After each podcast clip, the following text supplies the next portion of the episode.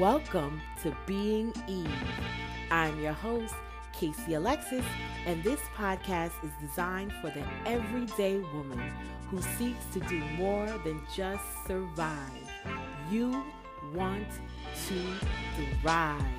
The goal is to inspire, empower, and encourage you as you find commonalities within my story and the stories of some extraordinary guests.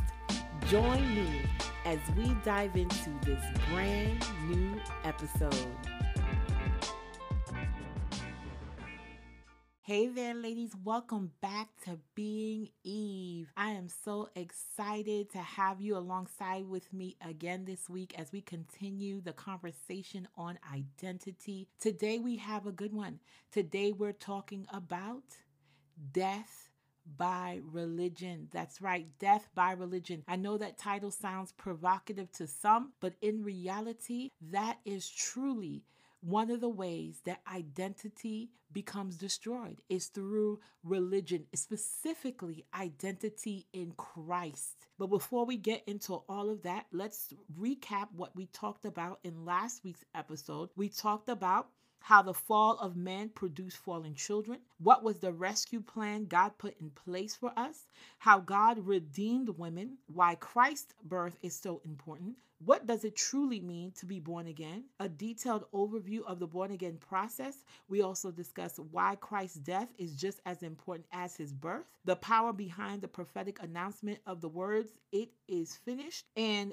why those words are so important for every believer. And we talked about so much more. So if you have not caught that episode, I highly recommend that you stop right here. Even though Death by Religion is an extremely important episode, I want you to go back and listen to uh, episode 4.1 and 4.2 because guess what? Without those episodes, you won't understand this one. And so if you go back, you'll get the foundational pieces that you need to continue on this important conversation and journey in regards to identity, identity in Christ. So ladies and gentlemen, if gents, if you're listening, let's jump right in. Okay, so in last week's episode, we captured the story behind John chapter 3, right? When Nicodemus came to Jesus in regards to what does it mean to be born again. One of the specific areas that I want you ladies to concentrate on if you go to John chapter 3, and I highlighted it in last week's episode. If you notice, I said it twice. This man came to Jesus. This is verse 2. This man came to Jesus by night by night. You see, Nicodemus was a religious figure of that time. He was a teacher of the law. And so the fact that he came to Jesus at nighttime is very important because he did not want everyone else to see him. Because if everyone else saw him going to Jesus, it would highlight something very important that he went to Jesus as a religious teacher, a religious teacher that was renowned, right? Nicodemus was not um, just any religious teacher, he was a renowned religious teacher. And he came came to Jesus to ask him a question What does it mean to be born again? And that conversation is so important because it highlights the fact that in order to have an identity in Christ, we must be born again because the Adamic nature, the fallen nature, is not the identity of Christ. Christ came so that we can now identify with something new, something greater, something better. He came so that we can have a new covenant, a new covenant that went past what was the old covenant, the old covenant, what Moses brought in through the law. Jesus came to fulfill it through the new covenant. And so when he talked to Nicodemus about being born again, that conversation, John chapter 3, is so important to us because it highlights the fact that in order to have our identity in Christ, we cannot still hang on to that Adamic fallen nature. We must be born again, not through the flesh, but through the Spirit, the Spirit of God, the Holy Spirit, highlighting the fact that we're now in Christ. And so, this conversation with Nicodemus is so important because that is what is different about religion.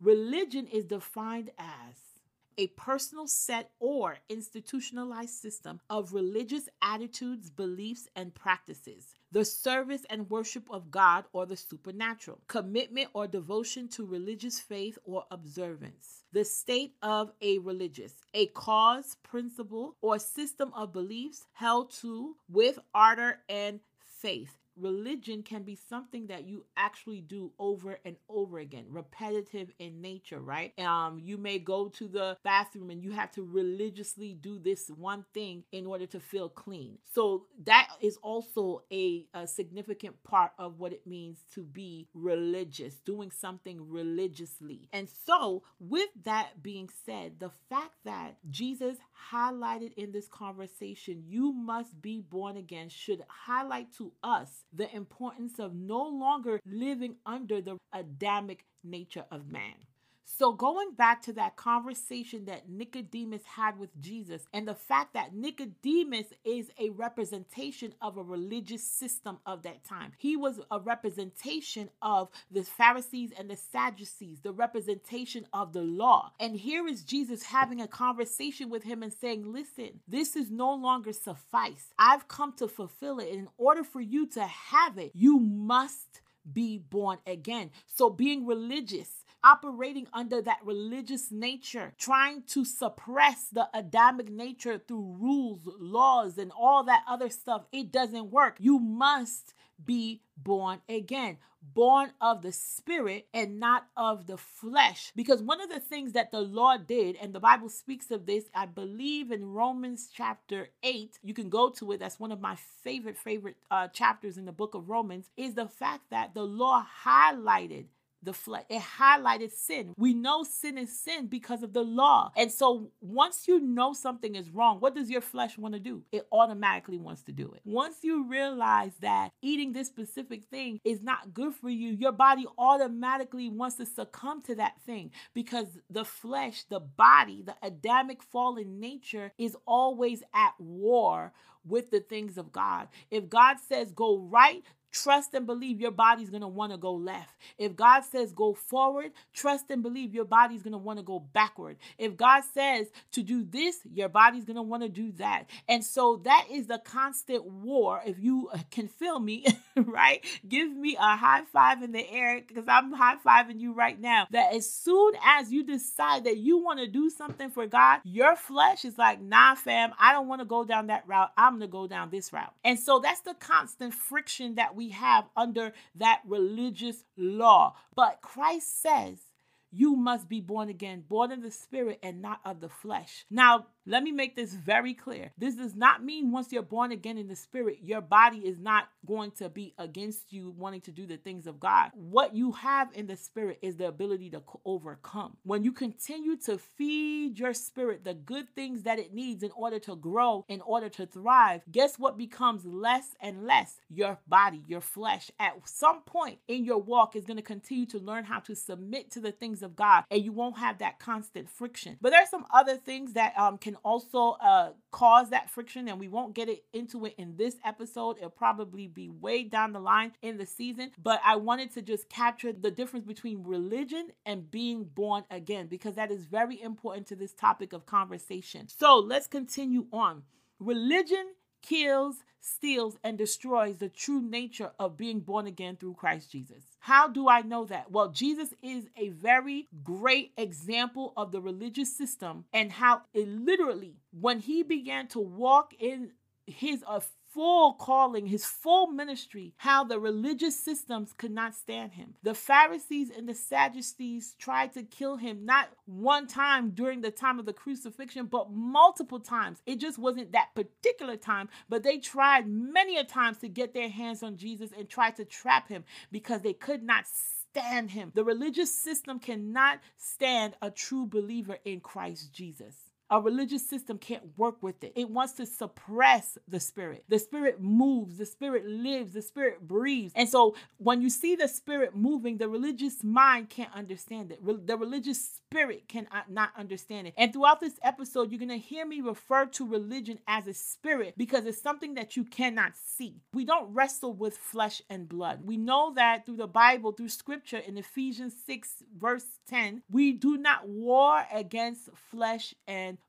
blood. Jesus understood and knew that when he was on this earth that he was not warring against physically the Sadducees and the Pharisees because it's a war that they he knew that they could not win. All he had to do was command the angels concerning him and that would be that. But he knew there was a spirit behind them. It was a religious spirit that wanted to steal, kill and destroy what he came to do. It's important for you guys to know that so you know I'm not picking on anyone. I'm not pointing the finger. I'm not judging, but what I am called to do is to call that thing out. And what I am also called to do is to call you out, to call you out from that very lifestyle of that religious spirit and say, There is more. There is more in Christ Jesus. If your identity is in the fact that you're Baptist, Pentecostal, Catholic, or anything else uh, in that regard, and something happens in this world that shakes the foundation of your religious beliefs, you are going to fall and you are going to begin to question God because Christ calls us to come out from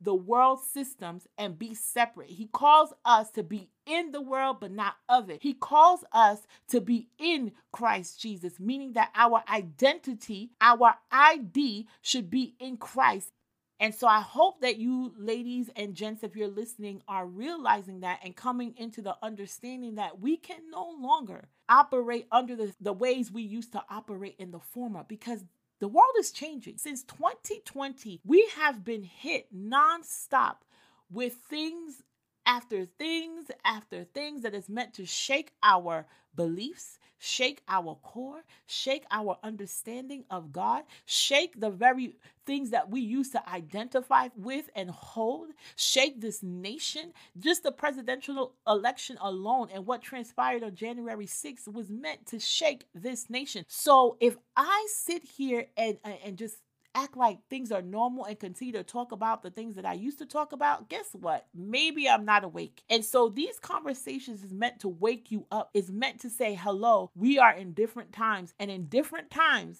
right? In different times, it's called to have different measures. Our understanding has to go deeper. We need to have a fullness of God because guess what? It's not going to work anymore to have our feet in and out, to be dibbling and dabbling. That's not going to work. We're going to need the Lord. We're going to need the Lord. We're going to need Christ in these situations that are happening now and the situations that are happening to come. Look what's going on in Ukraine and Russia right now. I'm pretty sure those systems are being shaken because maybe they didn't see this coming. Maybe they didn't think this was going to happen. And so we want to make sure that in season and out of season, we are always prepared because guess what the Bible says in Amos chapter 3, verse 7 that before the Lord does anything in the earth, he shares his counsel with his prophets. That means, as children of the Most High God, we are supposed to be aware before anything happens in this earth what is going to come so that we can prepare and that we can begin to sound the alarm and say, Hey, wake up. Something is coming that's going to shake us to our core. Something is coming. We have to begin to prepare. Something is coming. And so, this is that warning and that calling to come out of those religious mindsets and systems that you've been in for so long that you no longer understand the things of God. This is that clarion call. Come out and be ye separate. Now is the time. I'm not telling you to leave your church. I'm not telling you to abandon um, your places of worship. What I am telling you is that your mindset needs to change. Your heart needs to align with that mind so that you can begin to walk and talk and identify with Christ. And then if God tells you to leave that place, then he will tell you to leave that place. But what I am telling you is now to get your mind and your heart and your spirit back in alignment with the Lord. All right, so going back to Jesus and his entire ministry. When Jesus walked upon the earth, his entire ministry was in contention with the religious people of that time, that religious spirit. It was constantly a battle between him, of course, the disciples, and them, because Jesus was a reminder, a distinct light kind of put them in the dark that the fact that they weren't walking in a specific way. They didn't operate in the power that God called them to operate in.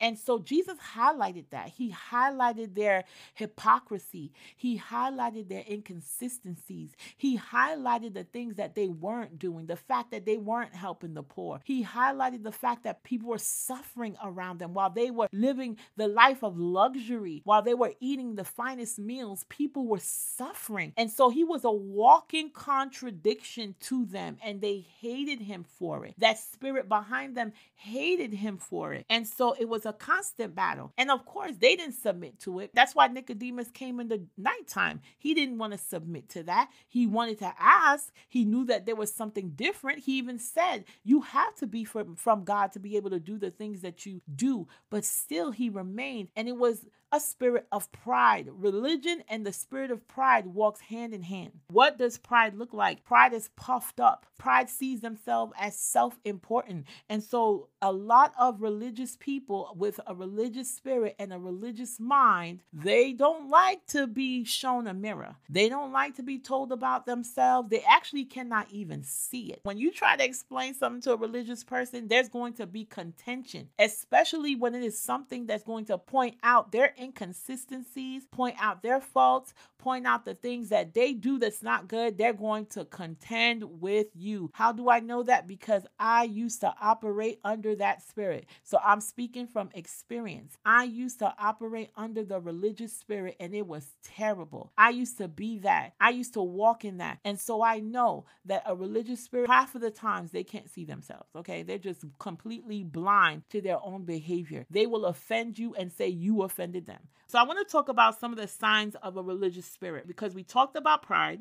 The other sign of a religious spirit is they care more about rules than they care about people. But what does that look like? Throughout Jesus' ministry, there are plenty examples of what that particularly looks like, but I wanted to highlight one particular area of scripture for you guys because it kind of captures it all. And so turn with me to John chapter 9. Now I'm going to read the whole thing because this here chapter, okay, it captures everything. So let's begin. As he was passing by, he saw a man blind from birth. His disciples asked him, Rabbi, who sinned, this man or his parents, that he was born blind? Jesus said, Neither this man nor his parents have sinned. This came about so that God's work might be displayed in him. We must do the works of him who sent me while it is day. Night is coming when no one can work. As long as I am in the world, I am the light of the world. After he said these things, he spit on the ground, made some mud from the saliva, and spread the mud on his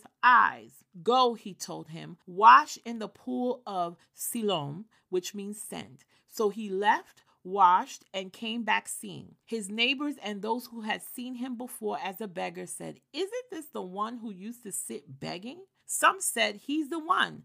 Others were saying, No, but he looks like him. He kept saying, I'm the one. So they asked him, Then how were your eyes open? He answered, The man called Jesus made mud, spread it on my eyes, and told me, Go to Siloam and wash. So when I went and washed, I received my sight. Where is he? They asked. I don't know, he said. They brought the man who used to be blind to the Pharisees. The day that Jesus made the mud and opened his eyes was a Sabbath. Then the Pharisees asked him again how he received his sight. He put mud on my eyes, he told them. I washed and I can see. Some of the Pharisees said, This man is not from God because he doesn't keep the Sabbath. But others were saying, How can a sinful man perform such signs? And there was division among them. Again, they asked the blind man, What do you say about him since he opened your eyes? The man said, He's a prophet. The Jews did not believe this about him, that he was blind and received sight until they summoned the, the man's parents of the one who received his sight. They asked them, Is this your son, the one who says he was born blind? How then now does he see? We know this is our son and that he was born blind, his parents answered, but we don't know how he now sees, and we don't know who opened his eyes. Ask him, he's of age, he will speak for himself. His parents said these things because they were afraid of the Jews, since the Jews had already agreed that if anyone confessed him as the Messiah, he would be banned from the synagogue. This is what his parents said He is of age. Ask him. So a second time they summoned the man who had been blind and told him, Give glory to God. We know that this man is a sinner. He answered, whether or not he's a sinner, I don't know. One thing I do know I was blind and now I can see. Then they asked him, What did he do to you? How did he open your eyes? I already told you, he said, and you didn't listen. Why do you want to hear it again? You don't want to become his disciples, too, do you? They ridiculed him. You're the man's disciple, but we're Moses' disciples. We know that God has spoken to Moses, but this man, we don't know where he's from. This is an amazing thing, the man told them. You don't know where he is from, and yet he opened my eyes. We know that God doesn't listen to sinners, but if anyone is God fearing and does his will, he listens to him. Throughout history, no one has ever heard of someone opening the eyes of a person born blind. If this man were not from God, he wouldn't be able to do anything. You were born entirely in sin, they replied. You are trying to teach us? Then they threw him out. Jesus heard that they had thrown the man out, and when he found him, he asked, Do you believe in the Son of Man? Who is he, sir, that I may believe in him? He asked. Jesus answered, You have seen him. In fact, he is the one speaking with you. I believe, Lord, he said, and he worshiped him. Jesus said, I came into this world for judgment, in order that those who do not see will see, and those who do see will become blind. Some of the Pharisees who were with him heard these things and asked him, We aren't blind too, are we? If you were blind, Jesus told them, you wouldn't have sinned. But now that you say, we see, your sin remains. There's so much to dissect in this particular scripture. One of the things that caught my attention is in verse chapter 3, where the disciples asked, Who sinned? And Jesus had to say, No, no one sinned. A lot of times, the religious spirit will often say or blame or judge a situation in the wrong way. Religious spirits are often very judgy. They look at a situation based upon their own flesh, their own thoughts, and their imaginations. And 99.99% of the time, it's wrong. And so that was one of the things that I caught in regards to the religious spirit is the fact that a lot of times they judge things wrongly. They are super self righteous, holding people to things that they themselves cannot do. And so that's one of the things that I caught with that. Another thing that I caught with the religious spirit is how people receive certain manifestations of the Spirit of God. When a religious spirit sees a person gets healed, a religious mind doesn't understand those types of things, right? Because a religious spirit will say, well, that's not for this time. We're not supposed to be able to heal and set free and deliver right now. We're just supposed to wait on the Lord and just trust in God for his return. And nine times out of 10, a religious spirit will attack what they don't understand. And so a religious spirit will come against the works of God and say, It's not so. How can this man do this thing? He cannot be from God. Why? Because you didn't send him? A religious spirit is not involved in a certain thing, it won't confirm it because it's like, no, we didn't send it. We didn't put our stamp on it. So a lot of you guys have all of these gifts and ministry that God has called you to. But guess what? You're in place of worship where the religious spirit abides. And they don't want to see that calling or that gift manifest because they don't understand it. They don't understand it, so they want to stifle it. They want to kill it. They want to destroy it. So they're telling you, no, we don't want that here. No, you can't speak in tongues here. No, you can't lay hands here. No, you can't use anointing oil here because we don't understand it. And if we can't understand it, you cannot operate in it. And so a religious spirit oftentimes will go against what God has given us, these gifts of the spirit that he has given us to prove through signs and wonders. And most of all, it confirms who he is. Deliverance, salvation, being set free from strongholds confirms that God is a deliverer, confirms that God will set us free, confirms that He doesn't want us to be bound. He wants us to be free. And so a religious spirit will often kill, steal, and destroy signs and wonders performed by God because they can't understand it and they can't do it. And so a lot of times they operate from a space of envy and jealousy. And of course, if the religious spirit is operating from a place of um Satan, it definitely does not want that to come out because that confirms who God is. And Satan never wants God to be glorified. He always wants to steal, kill, and destroy God's glory for himself. Another thing that I want to highlight and capture for all of my church hurt people, right here, John chapter 9, verse 35 to 41. My church hurt people. This whole section is for you. Let's look at it. That man, he began to tell the religious teachers, I don't know what you want from me. I already told you what happened. And here you go asking me again. And then he began to expose their inconsistencies about the whole conversation. He's like, Do you want to become his follower? You know, you're asking me all of these things, and I don't know why you're asking me. He said, throughout history, he said out of his mouth, the blind man that was restored to sight, he said, throughout history, no one has ever heard of someone opening the eyes of a person born blind. And here this man is doing it, and here you keep questioning me. He said, if this man were not from God, he wouldn't be able to do anything. And here's the religious spirit right? Remember, religious spirit operates in the spirit of pride. They say you were born entirely in sin. Who the heck are you to try to tell us about our beliefs, about who we serve? You were born in sin, as if they weren't born in sin. A religious spirit never truly sees themselves. And so when they are being held accountable for what they're saying and what they're doing, they um, automatically start to point the finger at you. You weren't born entirely in sin, they replied. And now you're trying to teach us? And guess what that spirit did? It threw him out because a religious spirit, a prideful spirit, does not want to hear the truth. They want to operate in the spirit of pride and their religion. So they threw him out. But guess what, church people? He was thrown out of the church. He was thrown out for being different. He was thrown out for standing up for righteousness. He was thrown out for holding them accountable. He was thrown out for using the voice that God gave him to declare his healing.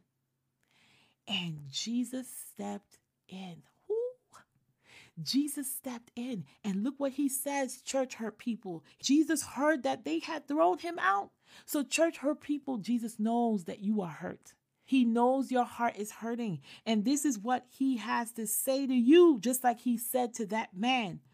Do you believe in the Son of Man? Do you believe in the Son of Man? Church hurt people, do you believe in Jesus Christ? And then the man says, Who is he, sir, that I may believe in him? And Jesus said, I am he. The man says, I believe.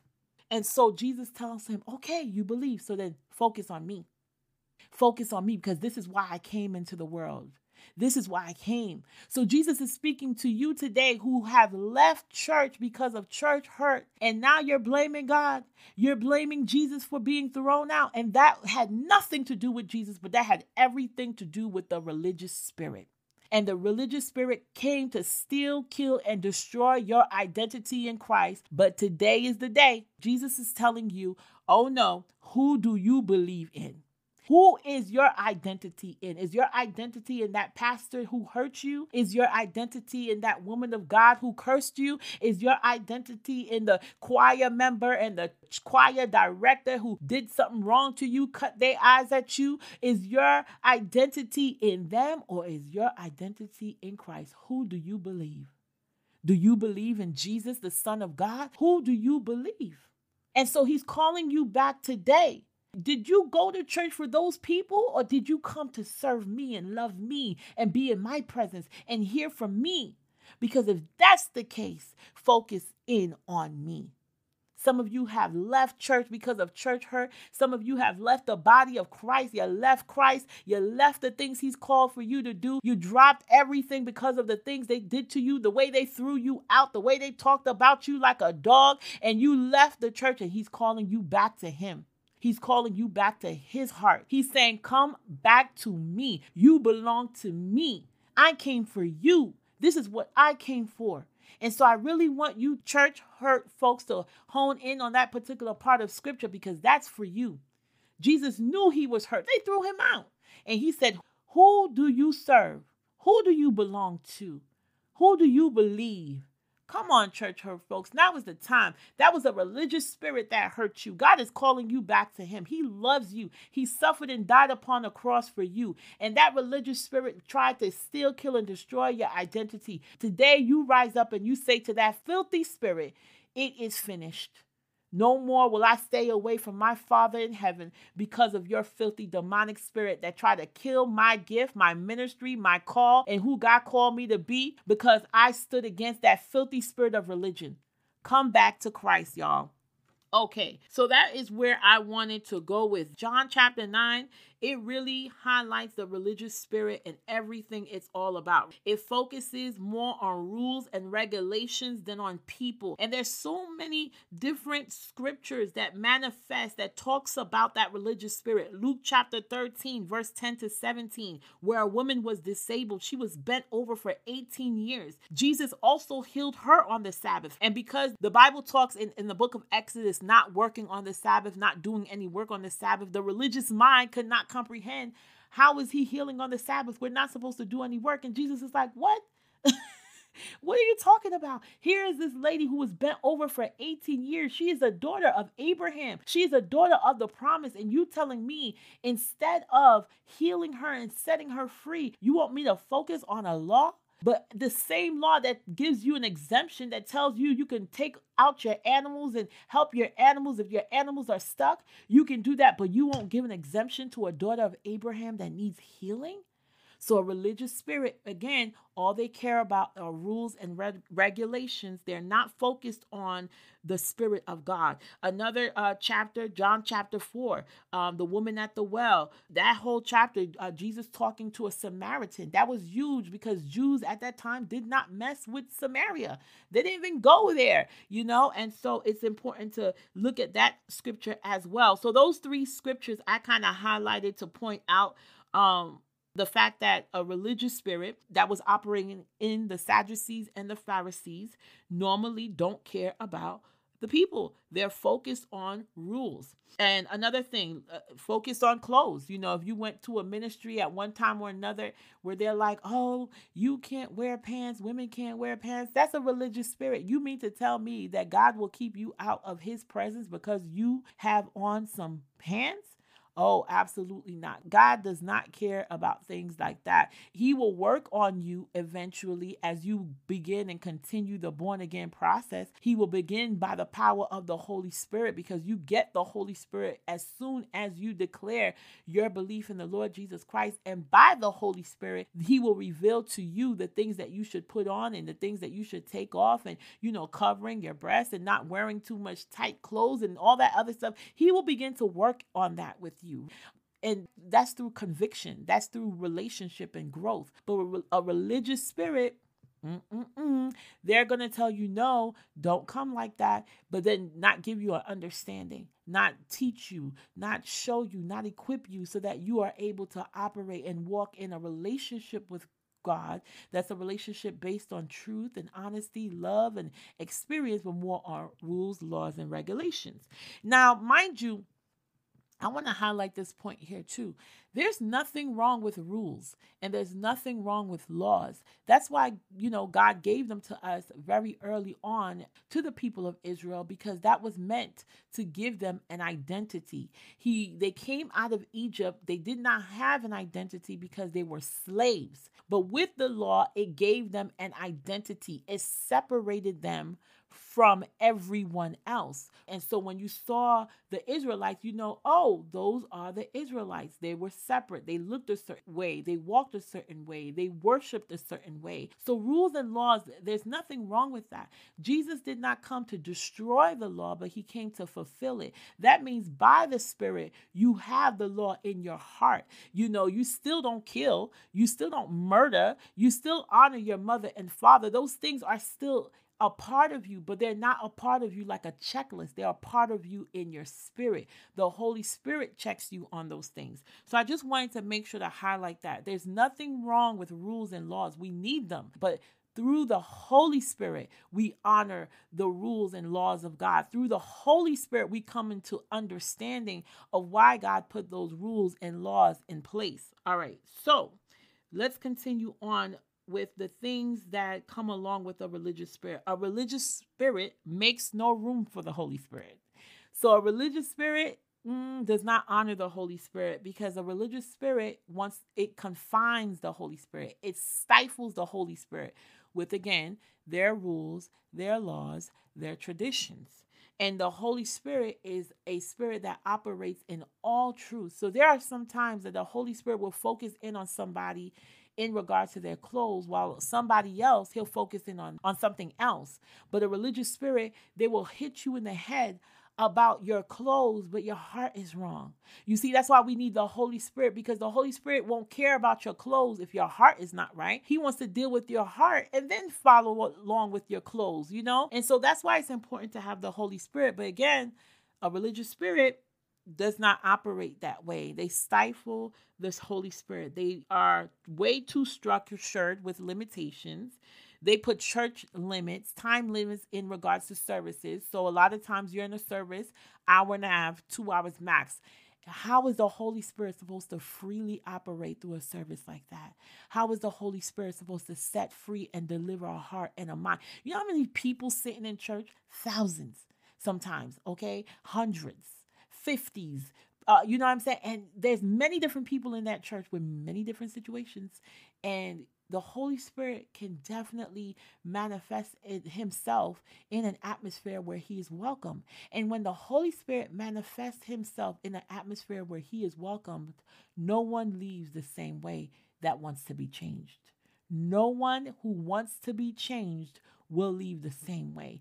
He comes into an atmosphere to give truth, revelation knowledge, to deliver, to set free. He operates in a place of freedom. For who the Son set free is free indeed. And so when Jesus left the earth, when he said it is finished and he left the earth, he died and then on the third day he resurrected in fulfillment of the scriptures. He told the disciples before he would leave that the Holy Spirit would come. The Holy Spirit would be a great comforter to us. The Holy Spirit will lead us and guide us into all truth. The Holy Spirit will do what Jesus was doing through us. That's why he said, Greater works you will do. So every believer needs the Holy Spirit in order to do those greater works. But a religious spirit will stifle that. A religious spirit will limit that. A religious spirit, because it doesn't understand it, will still kill and destroy that. Um, and so a religious spirit is also unequipped to handle the gifts of the spirit. A religious spirit is too rigid, too, too rigid to handle and have the Holy Spirit truly manifest in an atmosphere. A religious spirit has limited perspective limited understanding. So a religious spirit can only see one way.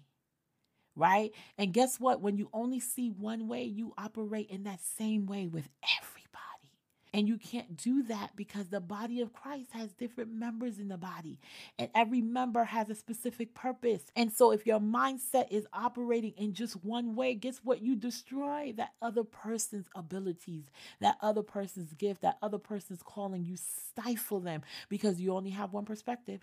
You only have one limited understanding. And so, therefore, a religious spirit operating under that way will kill, steal, and destroy what you have been called to do and many other people like you.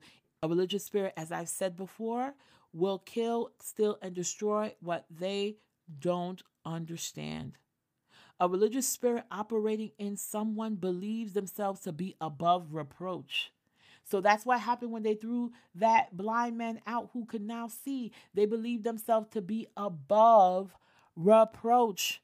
And so what did they do? They threw them out. When you try to hold a religious spirit accountable, they are going to throw you out. Go ahead and try test test me on it.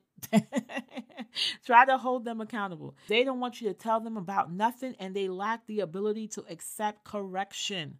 A religious spirit also operates in a spirit of division right that's why we have so many different um uh, sects in christianity the spirit of religion. It causes division. You saw that in the chapter that we read in John chapter 9. Once it was brought to the religious teachers of that day, division automatically started to occur amongst the people because that's what the religious spirit operates under a spirit of division.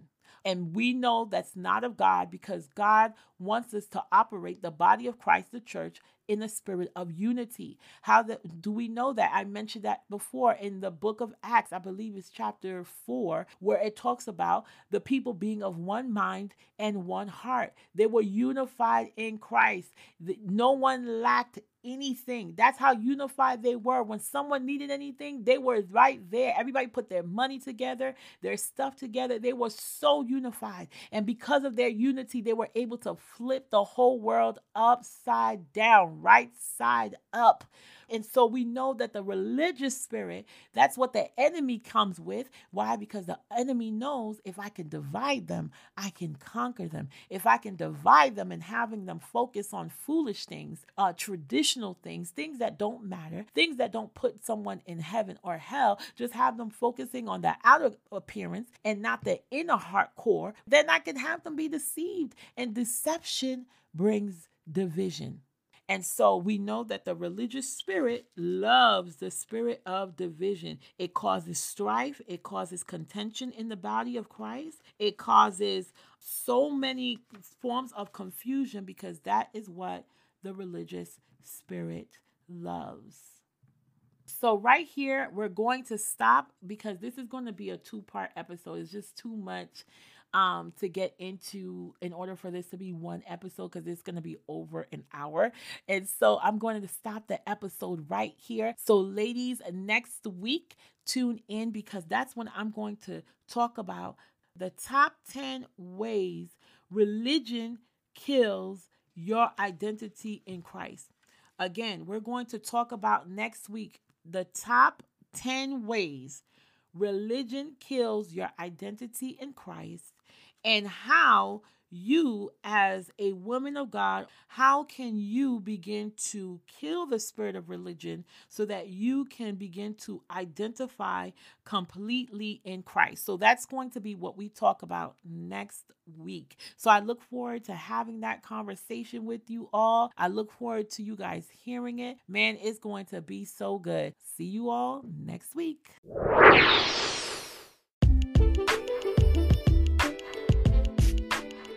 Hey girl, have you gotten your copy of Being Eve in Adam's World? No? Well, what are you waiting for? This book is a revelatory interpretation of the very first woman to ever walk the face of the earth. Although Eve's story is very brief, there is so much to be learned from her. Heck, the podcast was named after her. When you open up the very first chapter of this book, you will begin to travel through Eve's journey, a voyage of discovery that reveals the life of every woman in some way, shape, or form. At the end of each chapter, you will also find lessons from Eve to you. Each lesson, derived from her personal experiences, will be a guiding light on how to thrive in Adam's world. So get your copy of Being Eve in Adam's World today. You'll find the link in the show notes.